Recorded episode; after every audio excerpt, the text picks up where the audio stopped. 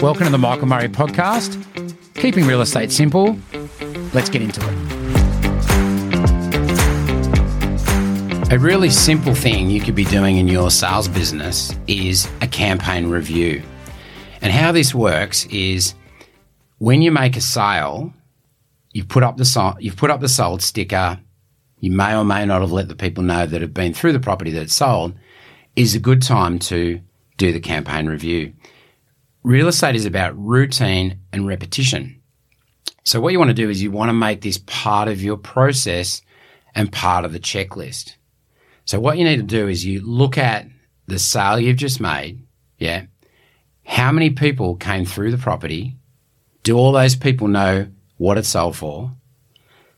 Out of those people, how many were property owners? How many MAs did you find through those people?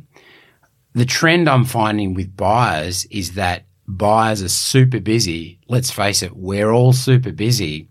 So the trend is that the Monday callback, no one's answering, no one's getting back to you.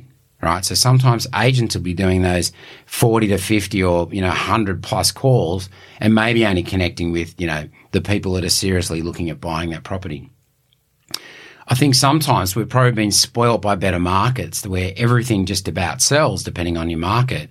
So what we do is we tend to get on to the next one.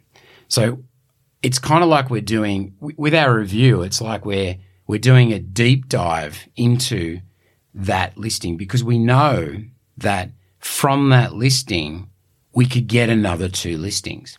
So there's a couple of key points in this campaign review is if we didn't get any market appraisals and it's not due to the stock, because perhaps we've got a first home buyer, first investor property where we're just not meeting people that have one to sell, that can be possible.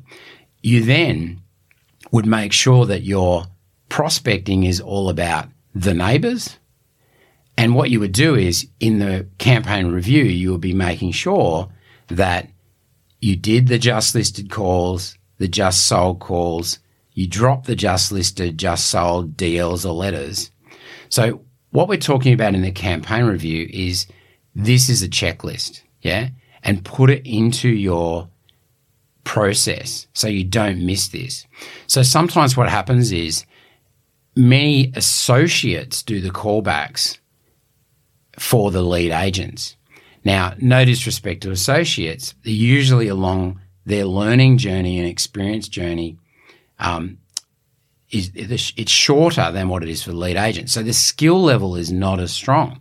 So what happens is that sometimes the associates are making the calls, not getting the appraisals. And and where I see this come up is that if an associate leaves the team and the lead agent's forced to make the callbacks, the results change. They get more market appraisals. So what we're missing is we're missing a very valuable lead source in our business if we're not doing this right or really not making sure that we've executed everything we could do. Right. The other thing is that if we go through all the buyers that came through and all of the inquiries, sometimes the people that didn't get back to you are the sellers because they're the ones checking out the market. So, with people getting really busy, what I would do is I would look at calling at different times of the day, definitely following that through with an SMS or possibly an email if you got that. And just making sure that we know the status of every person that made an inquiry or came through that property. We know whether they own property in the area, they want to buy property in the area. Maybe they're just researching. Maybe real estate's a hobby. Either way, let's put the campaign review into practice and close some of the gaps and prevent the leakage in our business. Thanks for listening to the Michael Murray podcast. If you like what you've heard, then check out mmhighperformancecoach.com.au or Michael Murray High Performance Coach on social media. You can find all the links in the show notes.